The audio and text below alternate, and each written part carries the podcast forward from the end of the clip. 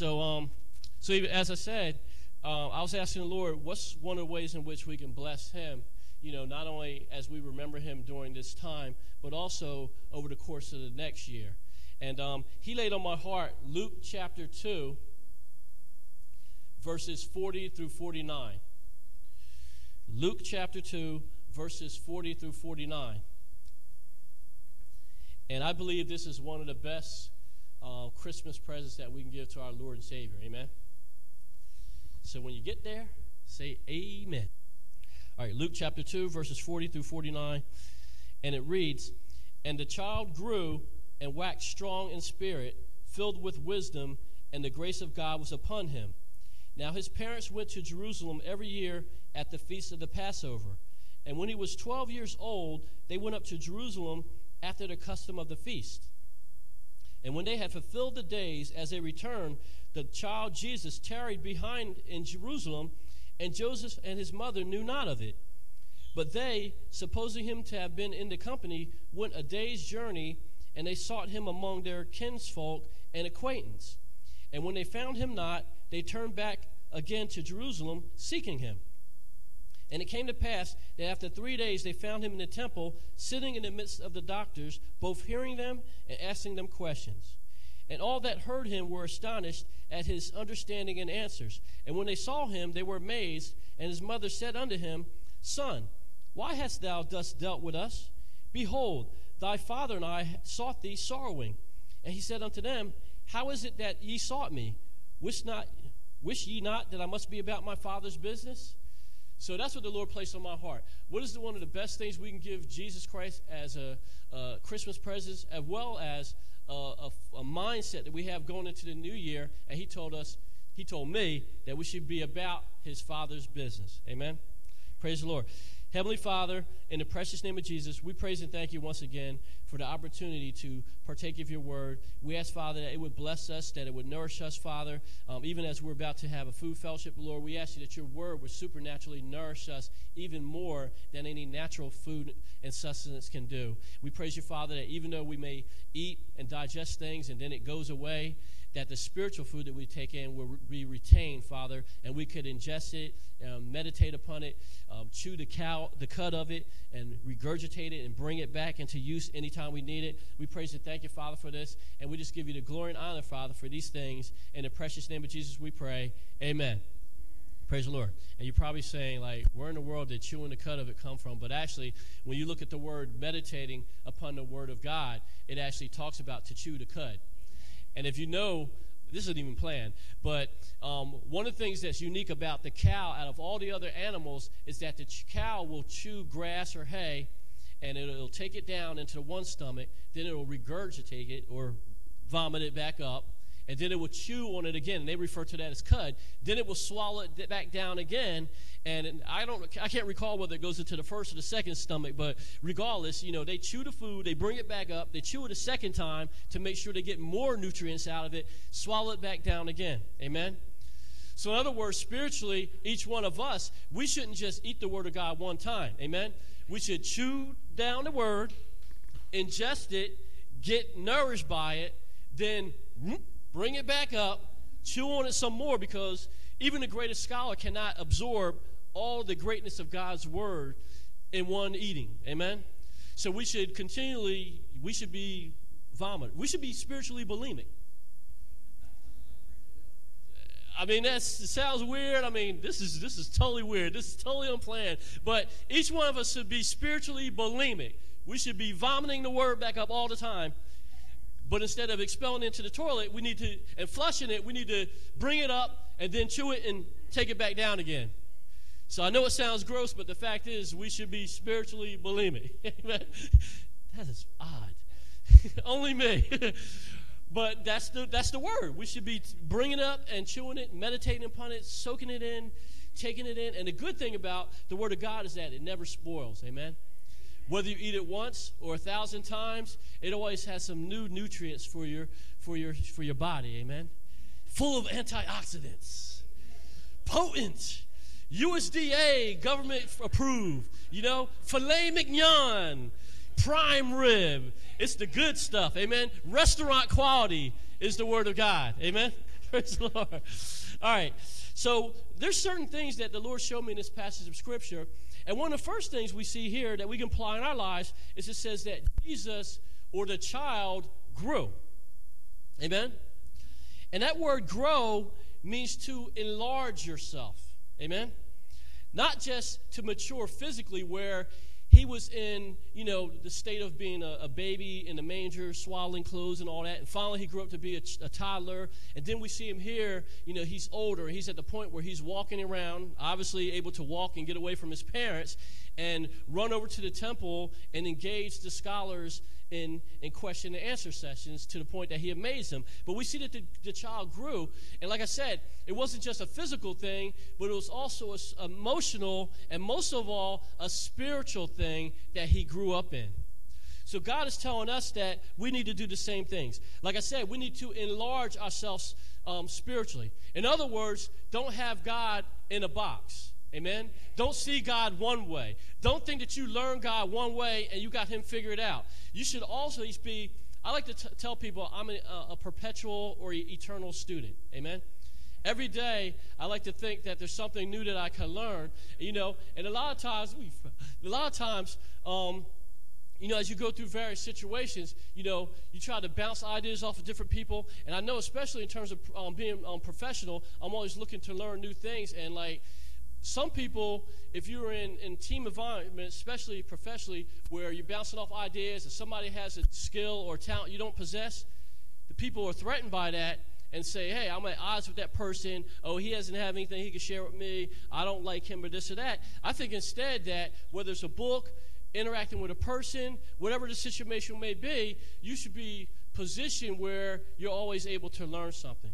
So God tells us that we should be able to enlarge ourselves, to mature emotionally, spiritually, and, you know, we do expand spiritually. But like I said, we shouldn't have God inside of a box.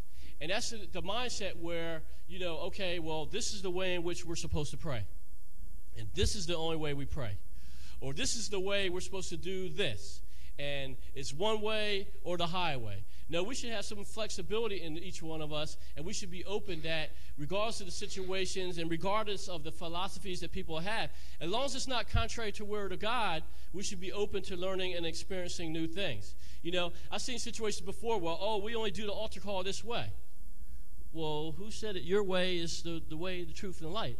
You know, I don't see Jesus mapping out here that altar call is only done a certain way. So we should be open that, hey, maybe you did it that way at your church, but if they do it another way at another church, you don't frown on it. Instead, be open and say, hey, well, maybe there's something that they do that can improve upon the way that I do it. Amen?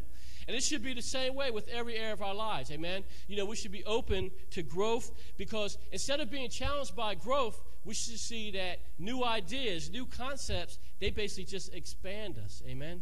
You know, and believe it or not, even though you may have encountered a certain situation or, you know, may have learned a certain aspect of God, that doesn't mean that it's the only way. So by having an open mindset, you know, as you experience new things, you can say, wow, you know, that never even occurred to me. Amen? The way that was done. Or when I came across this situation, you know, I never saw things pan out quite that way. So, let me see what are the new things that I can learn from this so that going forward, you know, I've expanded my base of knowledge. Amen? So Jesus always had the mindset that he was growing, not only in the physical, but more importantly, in the emotional and most importantly of all, spiritual knowledge. And we see here that he got to the point where even though his parents left him, he was self-sufficient. Matter of fact, the funny thing is, actually Pam had a dream. Can I share that, Pam? Oh, about spiritual... About she has prophetic dreams, and she had a dream about people that were spiritual babes, but yet they were self-sufficient. Even though you would have thought visually that they should be picked up and carried around and nurtured and fed, they were self-sufficient. They were getting their own food and doing various things. So, you know, that just shows you that in the natural you might seem to be young, but that doesn't necessarily mean it's an indicator of where you're at spiritually. You could be, you know, 15, 20. In the natural, but in the spirit, you could be 40, 60, 70, how many years old you want to be. Because really it's up to the individual. You know, how much you want to grow, how much you want to mature is up to how much you're willing to serve God, to study his principles, grasp them, and then apply them in your life. So in the natural, you may say, hey, I'm limited. You know, I used to dream years ago, oh, I want to be 6'4", 6'5". I didn't make it. You know, I didn't do bad, but I didn't make it. So I'm limited in terms of what I could do in terms of physical growth. But I might be around 6'2" in the natural, but in the spirit, I could be 9 feet, 10 feet, as tall as I want to be, or as broad as I want to be. I could be just as big a Goliath as I want to be in the spiritual, because there's no limitation on how much I can grow and mature in terms of God's word. Amen? So the child grew, and like I said, it says that, actually in the underlying Greek, it says that not only did he grow actively, but it says that he also grew passively. And I was thinking about it. I was like, well, you know, active is like, okay, he engaged himself in conversation with, you know, the scribes or the Pharisees or whoever was there in the temple. But I was like, how did he learn passively? And one of the things the Lord showed me is that we don't have to always be in the thick of things to grow. Sometimes you can grow and glean things through observation. Amen? Standing back and just observing the situation and say, okay, whether I'm in it for good or bad. And see, that's the thing. It's not just because you're in it doesn't mean it's necessarily bad. But what I'm saying is that you can grow from experiences sometimes without actually being in the thick of it, you know? You can sometimes just sit back and say, okay, let me observe that. Let me be a student through observation, learn from that, and then when I'm in that situation, I will have learned from the things that I observed from the previous situation. So Jesus grew not only actively, but he also grew passively. And we can see that in his natural body, he was very young. But in his spiritual and his emotional state, they were like, whoa, this kid's out. This kid is amazing. How can he grasp this? How can he discuss this? And it's not like this kid's sitting here trying to figure out what we're talking about. This kid is talking to us at our level. Amen? And that's not a disrespectful thing, but he was just engaging them in a mature conversation. So we could be the same way. Amen? You know, actively involved in learning, actively growing, and passively sometimes observing things so that we're still absorbing spiritual knowledge. The Word of God tells us in 2 Timothy chapter 2, verse 15, study to show thyself approved of God, a workman that needeth not be ashamed, rightly dividing the truth. And when I was looking at that passage of Scripture, I decided to look at some of the words in the underlying Greek to see if there's more insight that could be gained from that word, that passage of Scripture. Amen? So as I looked at it, I first examined the word study. And you can't even see it in English, but even though it says study to show thyself approved, the word study means to make haste, to make prompt, earnest, and diligent effort to educate oneself. So God's not just saying, oh, when you feel like it, study to show thyself approved. He's saying, no, you should be anxiously and aggressively running after spiritual education and spiritual maturity. Amen? You need to be chasing after gaining more knowledge of who God is, what his nature is, how he perceives situations, and how I can take in that same knowledge so I can impact the lives of people around me. Amen? So studying is making a prompt, earnest, and diligent effort to educate yourself. The word show is also very interesting. It means to stand beside, to be recommended, to be at hand or at the ready. In other words, to be at God's disposal at any time. Amen? And the Word of God tells us, I can't remember off the top of my head, but it says that we should be ready in season and out of season. In other words, it doesn't matter whether you're having a good day or a bad day. God says you're supposed to be ready at all times to serve me. If I push the on-call button and say, hey, it's your time to get out there. Amen?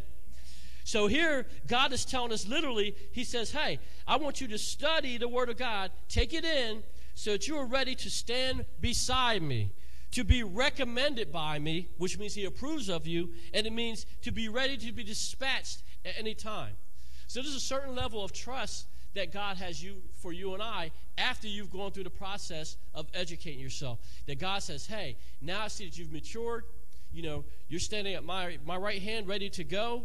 And when I see an emergency out there, a crisis that nobody else can solve, I can say, hey, Go get out there. Get out in the mix. Be the problem solver. Be the healer. Be the negotiator. Be the deliverer. Be whatever is needed in that circumstance. I want you to be on call for me, that at a moment's notice I could push the call button and say, hey, I need you out there in the highways and byways to be somebody that can represent me and do a good job. Amen? All right, so to show yourself approved is to be at God's disposal at any time. Now, speaking of the word approved, it means to be accounted worthy, to be of reputation, and I'm sure in this case they're talking of a good, godly reputation, and it means to be sanctioned, but here's the interesting thing, to be sanctioned after you're tested. That might be the hard part. So, as you can see here, there's a lot of insight in this passage of Scripture. God says, earnestly study the Word of God, to be at my disposal at any time, to be considered by me accountable and of a good enough reputation that I've sanctioned you after I've permitted you to be tested. And the bad part about that for us sometimes is that God says, I'm allowing the test. Amen? So this crisis comes in, and you may be, hopefully we're not murmuring, complaining, but some kind of trial or tribulation comes in our lives. As we're going through it, we're wondering, like, why in the world am I going through this? And you don't realize that up in the heavenlies, there's a divine college professor, and he's giving you an exam. But the good thing is that after you pass the test, God says, hey, now that I've tested you, now that I've tried you, and you passed the test, I now approve of you, and I consider you of a great enough reputation that, hey, I can dispatch you and know that you're going to represent my kingdom the same way I would represent it or Jesus would represent it. Amen? In other words, we're going back to what I talked about earlier, each one of us being ambassadors of Christ and ambassadors or representatives of the kingdom of God. Amen? There's a lot of people calling themselves Christians, but are you truly representing the kingdom? Amen? It's easy to praise the Lord and I love you, Lord, hallelujah, Lord, and do it in church. It's another thing to be out there in the streets and somebody's despitefully using you, abusing you, and despite how you feel, you say, you know what? I'm going through a test right now, but I'm going to represent myself as Jesus Christ would in this circumstance. Amen? I'm going to allow myself to die down to what I want to do, and I'm going to allow the Spirit of God to come through and His Word to govern over me and how I think, how I perceive, how I speak, how I act, even how my body language is. I'm going to allow the Word of God to govern me and the Holy Spirit to put a check in me so that I only allow myself to operate, in alignment with the Spirit of God in this circumstance. Amen? So that's a very hard thing to do sometimes, but as we see here, this is what God wants us to do when He talks about studying to show yourselves approved of God. Now, the word workman, as I'm sure you all know, a workman is a laborer. But in the underlying Greek, it's talking about a laborer who has not only enough maturity to do the job at hand, but he's actually grown in his skills to the point that he not only could do the job, but he could teach others. So you go to a whole nother level. You're not just it's one thing to be a plumber and say, hey, I've learned a trade. I'm going out house to house. I'm fixing broken pipes, unclogging toilets, fixing sewer, whatever things that a plumber might do. But it's quite another thing to say, okay, now I've got enough experience, enough knowledge. And here's the thing. I've dealt with enough emergencies and mishaps that I've weathered the storm. I've gone to the other side, I'm still in my occupation, and now I can say, hey, you want to learn a trade? Follow me. And I'm going to let you see me fix those broken pipes. I'm going to allow you to go to a house that, hey, we thought it was going to be an easy job. I'll take a wrench, loosen that bolt, take the pipes off, swap new pipes in, and all of a sudden, as you're taking the bolt off, the pipe bursts because it's rusty, and there's just water spilling all over the place. Amen? See, you're somebody that's labored to the point that not only do you do your trade when everything is going smooth, but you also could do your trade when it hits critical mass, amen? And still keep your cool, get the job done, but also teach somebody else, hey, here's how you handle the same kind of emergencies. So you've gone in basically into a master laborer, amen? And that's what God is looking for when he's talking about a workman that needeth not be ashamed. Somebody that's going to a level of expertise at wielding the word of God and representing the Spirit of Christ to the point that it says, now I entrust you not only to be accountable to be able to go out into emergency situations, but now as you go out into those emergency situations, take an apprentice with you and show them the ropes. When it says not to be ashamed, it says that you are irreprehensible. In other words, God is unable to look at you and say, I need to censure you, rebuke you, or hold you accountable for misrepresenting me. Amen? You know, God doesn't need to look at you and say, hey, you know, you call yourself representing me, and I'm offended because you're making me look bad. So God has said, when you're a workman that needed not be ashamed, I can not only send you out and dispatch you to serve me as my representative, but when I do it, I can sit back calm, cool, and collected and say, hey, that person's not going to make embarrassment out of my name and my kingdom as they go out calling themselves a servant of Christ. Because the world's seen a lot of Christians, amen? But it's seen a lot of Christians that act worse than the world, amen? So God is saying, I'm looking for a few good men and women that I can send out. And when I send them out, I have to say, oh, Lord, do I need to regret this? Or is that person going to really do right? See, it's easy when I send you out to serve me and everybody's respecting you and treating you right and they open the door and they give you the opportunity and they expected you and everybody receive you. But it's quite another thing when I send you out and everybody, all hell's breaking loose, everybody's disrespecting you. Why are you here? I don't want to hear a word you got to say. I ain't trying to hear that Jesus crap. Amen? They probably say it worse. But you still keep your cool. Don't get in your flesh and say, who are you talking about Jesus? No, you were talking about my Savior. Like, no, you still stay cool and say, you know what? Well, I'm here to serve. What can I do for you? Even though they've offended your Christ that you're serving. And you still keep your cool and say, you know what? I'm still willing to serve you. And you know what? Even if I can't serve you now and you slam the door in the face, I'm at your disposal should you change your mind or you want to call me again. So I'll bless you and pardon. I'm not going to push my Christ on you. You know, I'm not going to get a word of words because you disrespect my Christ. All right, you don't receive him. You may even use his name in vain, cursing at me and tell me to get out of your face. All right, you don't want my Christ and who I serve? I'll talk to you later. But I'm praying for you. And you just walk out and you don't escalate the warfare that's already in their life. Instead, you just walk away. You don't shake the dust off your feet. You just walk away and say, hey, I'll bless him. And then who knows, later on that phone might ring. You know what? I was stupid to tell you I didn't want to hear it. I'm ready to hear now. And that door is now open. So God said he's looking for people that are irreprehensible, you know, that he doesn't have to censure and say, you know what, because of the way you acted the last time, I'm not loosing you out there anymore. I'm putting you on hold. You know, I'm putting you back in boot camp because I thought you were ready to serve me, but after the way you acted the last time, I can see that you need to go back for, you know, retraining. And then finally, one of the words I looked at was dividing. We're talking about dividing the word of truth. It means correctly dissecting and expounding upon the divine message. So God says, you're able to take my word, pick it apart, not for your own ends or to justify your attitude, your sin, or whatever. He said, no, you're picking apart my word because the same way a scientist or a lab technician or, you know, me and Kyle watch CSI, amen? The same way they'll get a clue and they'll pick it apart to get all the smallest details to solve a mystery. God says, I want you to have the same sort of hunger, the same kind of drive, the same kind of interest, that you want to pick apart and dissect my word to the smallest fraction that you can know the nature and the essence of who I am so that you could be like me, amen? I'm looking for people that have that same kind of mindset and that not only dissect it and absorb it for themselves, but now go out and expound upon it, realizing it's a divine message that is priceless for you to share to other people. So God says he's looking for people with that attitude. So to summarize it, God says we must make haste to diligently educate ourselves in the Word of God so that we can correctly grasp, expound, and operate in conjunction with it to the point that God considers us worthy to be available at a moment's notice to serve him or teach others how to live in the same manner. I'll read it one more time. I know it's hard to grab.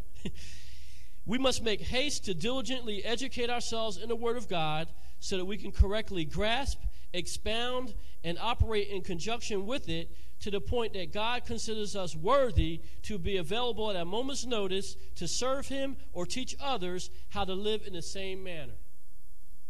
Anybody that wants to write it down can get it off my notes later. So y'all don't have to hurt yourself. All right. So that was the first thing. God wants us to grow in his word. I'm about to hurry up. Also, he says we need to wax strong in spirit. We see the second thing that Jesus did is that he waxed strong in spirit. In other words, he was empowered and increased in vigor as well as the vital principles or mental disposition of God. He didn't just grow up in the natural, but he allowed himself to absorb it. And then through the things that he absorbed, it empowered him and it gave him vigor, rejuvenated him to go out and do the things that God had called him to do. So God wants us to have that same kind of mindset, that we're allowing the word to empower us, to increase us in our energy level, that as we go out to serve him, that we not only do it, but we do it according to his principles, and we have the same kind of mindset or mental disposition that he has at all times. And that's not to say that we're perfect and we've arrived today, but God is saying that he wants us to have a mindset that we're at least pursuing it. Amen? That we have an energy about trying to pursue it. He tells us in 2 Timothy, Chapter 2, be strong in the grace that is in Christ Jesus. Amen? And he tells us to endure hardness as a good soldier in Jesus Christ. There's going to be times where we're going to deal with adversity. We just watched the movie Avatar yesterday, and one of the things you saw is that, there was a time of adversity in the film where, the guys in the avatars were collapsing and going through trials and tribulations, and, needless to say, they saw that there was injustice going on, so they positioned themselves so they could get back into the fight. Amen? They didn't just lay down and say the party's over, we give up, we'll just yield, we'll submit to the authority of the person that in charge, even though he's ungodly and doing this horrible thing. They said, no, we're not going to just sit back and deal with this. No, we're going to rise up from the ashes of our defeat, get ourselves back into that battlefield, and do the impossible. Matter of fact, there's this creature that nobody could ride. And the hero of the story said, you know what? If that's what it takes to turn the situation around, I'm going to do the impossible. So they blacked out that part of the movie, but I could see that the guy probably just dove off the cliff on the back of this thing. This thing probably did everything in his power to dislodge him. He's like, I'm not letting go. And the next thing you know, he's riding in on this thing, ready to lead everybody into battle. Amen? So he allowed the circumstances, instead of to defeat him, he allowed the circumstances to fire him up and say, you know what? I'm not going to sit back and take this mess. Amen? And God wants us to be the same way, to endure hardness as a good soldier of Jesus Christ, but remain on the battlefield. And even if you get off the battlefield for a second, lick your wounds, dust yourself off, get back up, and get back into the fray. Amen? Because God will empower you. He tells us in Ephesians 6, put on our whole armor.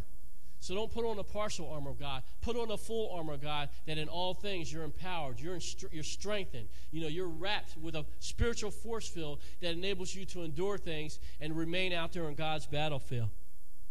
And finally, he talks about it talks about being filled with wisdom. And that word filled with wisdom in there, I like that. It means to be crammed. It reminds me, you ever go to an ice cream parlor, and, when you go there, they have the cone, and they could just, pull the lever on the machine, or they could take this scoop and put it in. But if you ever notice, if you go to a good ice cream parlor, they don't just put it in there. They pack the ice cream in there. They cram it in there, and then after they've crammed the cone, then they put the scoops on top. So God says it's the same thing with you and I. I don't want to just fill you at a superficial level with my knowledge. I don't just want to put my word into your brain cells. No, I want to cram you with it. Amen? Pack it in hard, tight. No room for anything else to get in there. No cancerous thoughts. No defeated attitude. None of that negativity. I want to cram you every orifice, every angle, every molecule of your being to be crammed with the Spirit of God, the Word, and the knowledge of who He is and who He's called you to be. God says, I want you to be crammed to the brink with it. And that's what it means. Another thing it means, too, and the boys are like this, it means to be leveled up. And I like that because, see, the adults don't get it. None of especially the women adults, just don't get it. I don't know, what are you talking about? But if you ask any of the kids that play video games, they'll tell you that there's different games that you play that as you go through different obstacles, you finally get to a point that after you've endured a battle and you've defeated opponents, you finally get to a point where you get bonus points or you get leveled up. And when you get leveled up, you get additional power. You get additional power, you get additional weapons, you get additional skills and powers at your disposal. Why? Because you've already weathered the opposition of previous battles. But see, here's the thing. When you get leveled up in a video game, you don't get leveled up so you can just sit back idle and say, hey, I've survived, everything's cool. No, when you get leveled up, you get more powers, you get more skills, you get more tools and all that, but you also get more opponents. So you get leveled up because there's greater battles on the horizon. So God, and I didn't make this up. The Word of God in the Greek says leveled up. So God knows about video games. Amen? So the word filled means to be crammed, to be leveled up. It means to be fully furnished, to be filled to the brink. So the Word of God should be coming out of your ears, coming out of your nose, coming out of your mouth, coming out of your eye sockets. The Word of God should be just flowing out everywhere. You should be dripping the Word of God everywhere you go. And the thing is, if you're dripping the Word of God as you're going, maybe shake your hair, some of it falls off of somebody else that's near you. Amen? And a lot of times they need it too. Amen? So filled up to the brink. And like I said, the power isn't granted you to remain idle. It's given to you so you can deal with additional and greater challenges in the future. So the leveling up process is anticipation of future battles. Future victories, but also future battles. And now wisdom, it talks about to be filled with what? Be filled with wisdom. See, wisdom, and it talks about worldly and spiritual understanding. And see, that's a lot of times people think, oh, well, I don't care what mankind think. Well, why not? Man's got a lot of knowledge that God has given him over the centuries. Ain't nothing wrong with man's knowledge. Only problem with man's knowledge is when it refutes the Word of God.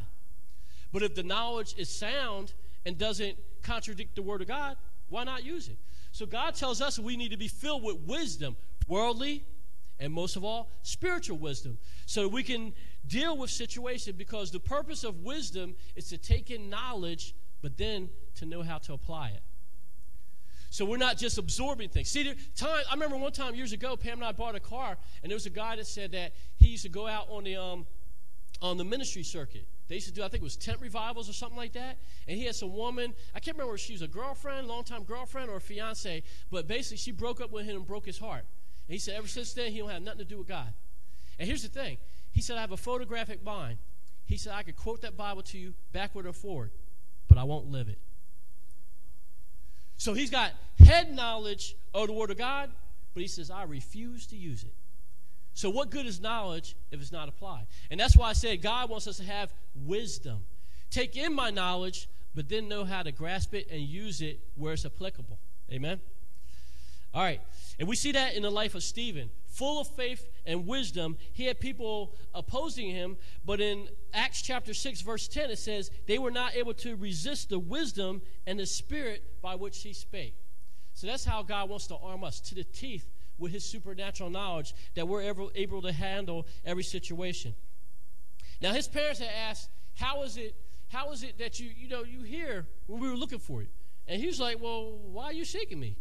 You know, I think what Jesus is really saying there is like, if you really know my character, my nature, and what drives me as your child, you shouldn't be wondering where I am. You should know that whether I'm in front of you or you don't have a clue where I'm physically at, you know that wherever I'm at, I'm about the kingdom business. Amen? So it's the same thing with you and I. We may not know where each one of us is at any given moment, but God, wherever it is, and I say that a lot of times. You know, it's like, where's Pam right now? Oh, 30,000 feet, ministering to somebody. You know, 30,000 feet, is she over Texas, Pennsylvania? I don't know. But wherever she is, kingdom business. See, I know she's on kingdom business. So I don't know literally what coordinates she's mapped at, you know, on a geosynchronous satellite. But I know that wherever she is, whether it's on land or up in the heavenlies, the earthly heavenlies, that's about God's business. It should be the same way with you and I. I don't know where Brother Julian is right now, but he's about God's business, and the same with each one of us, amen? So in saying that, that's pretty much what the Lord placed on my heart. And he tells us in John chapter 5, too, that he could do nothing in and of himself. He said, what I see my Father doing, I do. What I see my Father speaking, I speak. And he wants us to be the same way. Be about God's business, amen? So I'm about to close so we can get into our food fellowship, amen?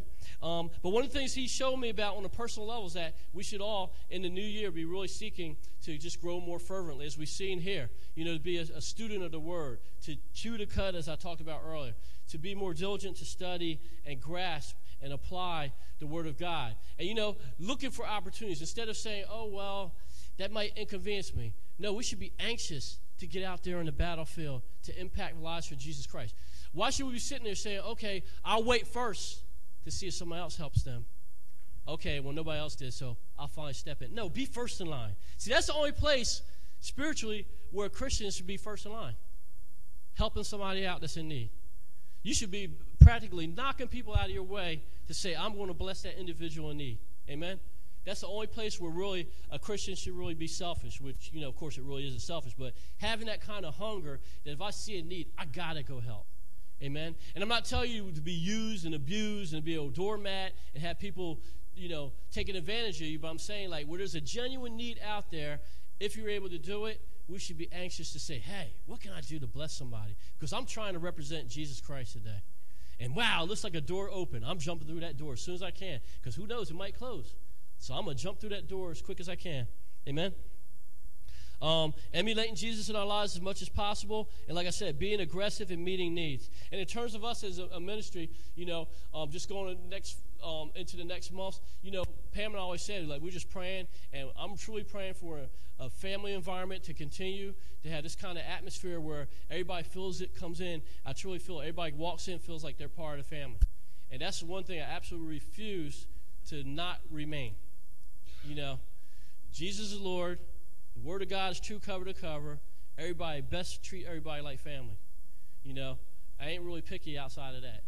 I'll get my hands dirty, Pam get her hands dirty. But in terms of that, family atmosphere, that's at the top underneath Jesus, the Word, family environment.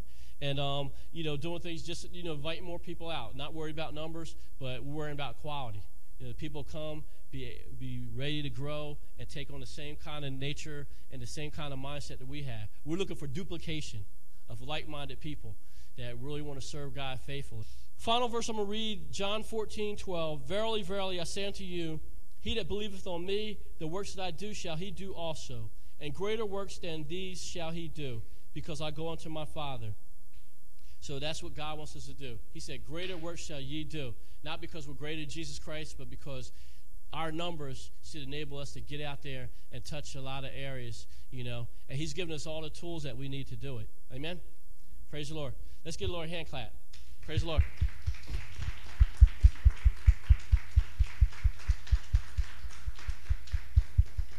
All right. Let's pray for the food. And let's let...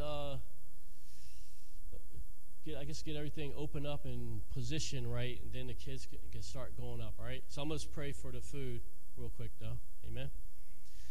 Heavenly Father, in the precious name of Jesus, we praise and thank you, Father, for the time of partaking of your word. And right now, Father, we just give you the glory and honor that you would just meet our needs, allow us to ingest your word and retain it, Father, even as we said, to bring it back up. Meditate upon it again and really ingest it into our spiritual systems, Lord. And we praise you, Lord, that we would be people of impact about your business throughout next year, Lord, that we could truly represent you everywhere we go. And we just praise you, thank you, Father, for the anointing to break yokes, to cast out demons, to heal the sick. Father, every tool, every resource that we need spiritually, that you enable us to do it. And even as we've seen, Lord, as opportunities will present themselves, Lord, show us how to walk through those doors, Lord, and to touch people on your behalf, and let them see you instead of us in every situation.